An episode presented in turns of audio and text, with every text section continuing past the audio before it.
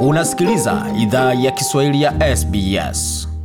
Karibu tena katika makala idhaa ya Kiswahili ya SBS. Uko na migode migerano katika studio za SBS na mtandaoni anwani ambao ni sbs.com.au mkwa juu swahili. Makala pia zakapata kwenye ukurasa wetu wa Facebook anwani ambao ni facebook.com mkwa juu SBS Swahili. Yapo mengi ambayo tumeandalia, lakini kwa sasa tuangazie swala zima za haki za watoto hapa nchini Australia. Mkataba wa Umoja wa Mataifa kwa haki za mtoto ni makubaliano ya kimataifa kwa haki za binadamu yanayojulikana pia kama mkataba wa haki za binadamu unaoelezea haki maalum ambazo watoto na vijana wanaweza dai.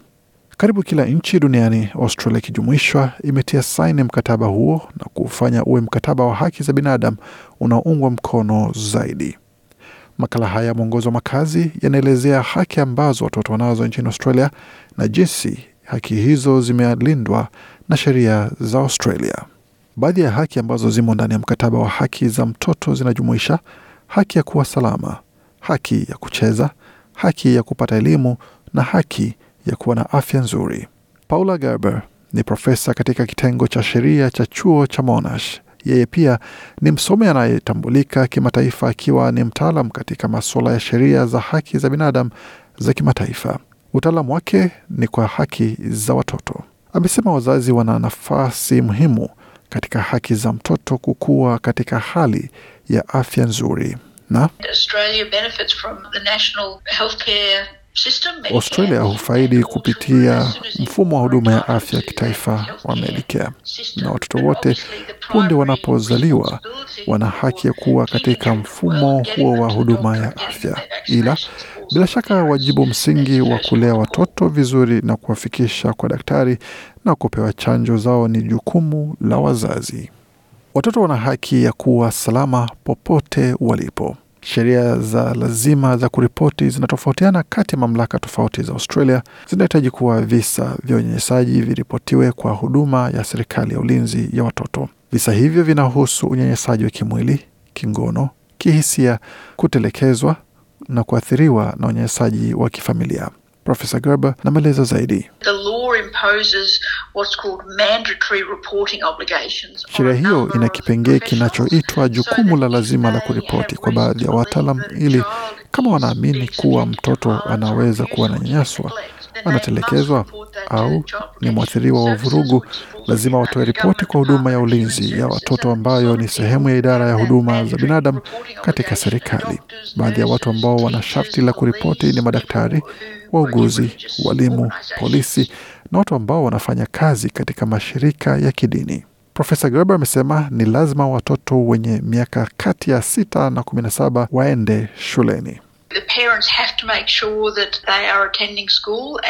Wazazi lazima wahakikishe wanaenda shuleni na shule lazima ihakikishe watoto wako shuleni. Kwa hiyo shule za msingi lazima zichunguze sajili ya wanafunzi ambao wako shuleni mara mbili kila siku, na katika shule ya upili ni katika kila darasa, kila somo. Kama kuna kutokwenda shuleni bila sababu zaidi ya mara tano kwa mwaka, mwalimu mkuu wa shule anastahili toa taarifa hiyo.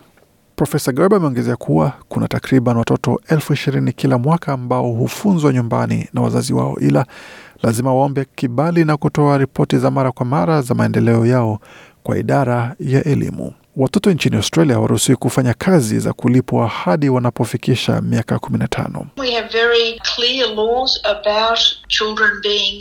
Tuna sheria zilizo wazi kuhusu watoto wanaotumiwa katika mazingira ya kazi, na sheria inasema kwamba umri ambao mtoto anaweza ingia katika kazi za kulipwa ni miaka 15.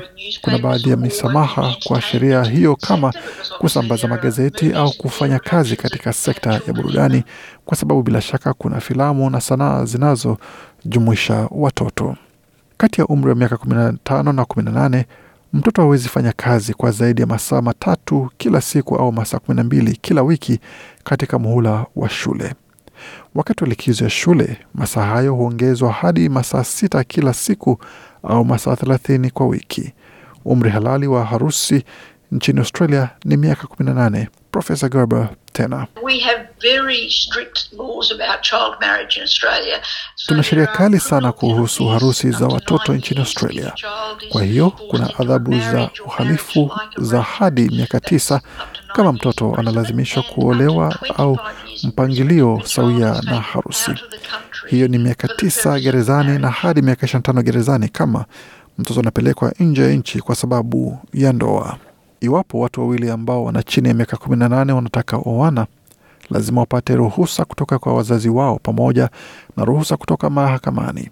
Mahakama itatoa ruhusa tu katika mazingira ya kipekee na yasiyo kawaida. Daktari Faith Gordon ni profesa mshiriki na naibu mkurugenzi wa utafiti katika shule ya sheria ndani ya chuo cha taifa cha Australia. Amesema Australia ilitia saini mkataba wa Umoja wa Mataifa kwa haki za watoto mnamo mwaka 1990 ila sheria hiyo hubadilika kutoka mamlaka moja kwa nyingine. Unfortunately, we don't have the convention embedded Kwa bahati mbaya, mkataba huo haujajumuisha ndani ya mchakato wa sheria za nchi kwa sababu ni mfumo wa shirikisho. Serikali za majimbo na mikoa zina sheria tofauti kuhusiana na ulinzi wa watoto na haki ya vijana. Hii ina maana tuna mifumo duni ya sheria. Kwa mfano, sheria moja inaweza tumika kwa mtoto au kijana jimboni New South Wales, ila haiwezi tumika jimboni Victoria. For example. Profesa Gabe amesema kwamba Australia inahitaji sheria zinazoweka wazi haki za watoto na ulinzi wanaostahili pewa. We have an international human rights treaty and then Australia enacts laws Tuna mkataba wa kimataifa wa haki za binadamu, kisha Australia hutengeza sheria ya kuambatana na mkataba huo. Kuna mkataba kwa kuangamiza ubaguzi wa rangi, na Australia ilitunga sheria ya kukabiliana na ubaguzi wa rangi. Kuna sheria dhidi ya ubaguzi wa wanawake na Australia ilitunga sheria dhidi ya ubaguzi wa kijinsia. Kuna sheria zinazolinda haki za watoto, ila hakuna sheria zinazolinda haki za watoto nchini Australia. Nchini Australia, mtoto mwenye umri wa miaka kumi anaweza kamatwa, funguliwa mashtaka, fikishwa mahakamani na kufungwa. Profesa Gordon amesema kwamba kima cha chini cha uhalifu nchini Australia ni kidogo sana ikilinganishwa na nchi zingine. The most up-to-date research shows that children and young people's brains are Utafiti mpya unaonyesha kuwa ubongo wa watoto na vijana huendelea kuwa hadi wanapofikisha miaka 25. 10 Haifai kuwajibisha mtoto kwa uhalifu akiwa na umri wa miaka kumi to na Umoja wa Mataifa 14. umeiomba Australia iongeze umri wa ubajibikaji uwajibikaji hadi angalau miaka kumi na lawyers, nne. civil society Kuna msaada mwingi mashinani kutoka kwa watetezi, wanasheria na asasi za kiraia kuchukua hatua hii. Profesa Gerber amesema kwamba suala lingine kubwa ni viwango vya juu vya uwakilishi vya vijana wa kiaboriginal katika mfumo wa haki ya vijana na vizuizi vya watoto.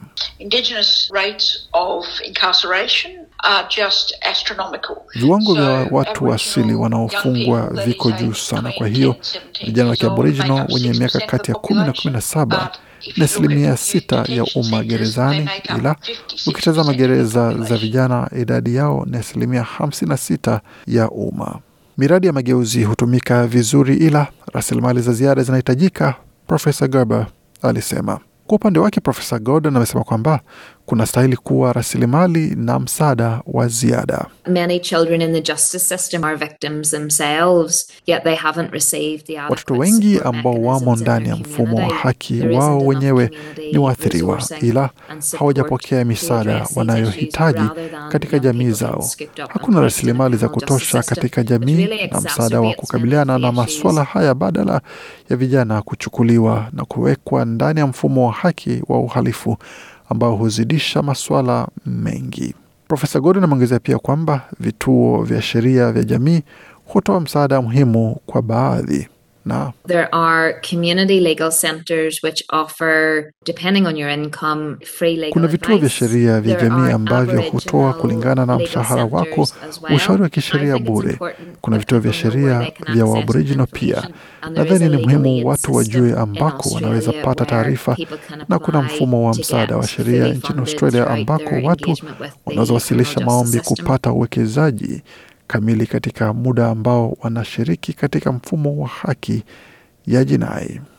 Tunatumai kwamba kupitia makala hayo umepata uelewa kuhusu baadhi ya sheria za watoto hapa nchini Australia na iwapo ungependa taarifa zaidi kuhusu makala haya, tembeleni tovuti yetu anwani ambayo ni sbs.com.au mkwaju Swahili.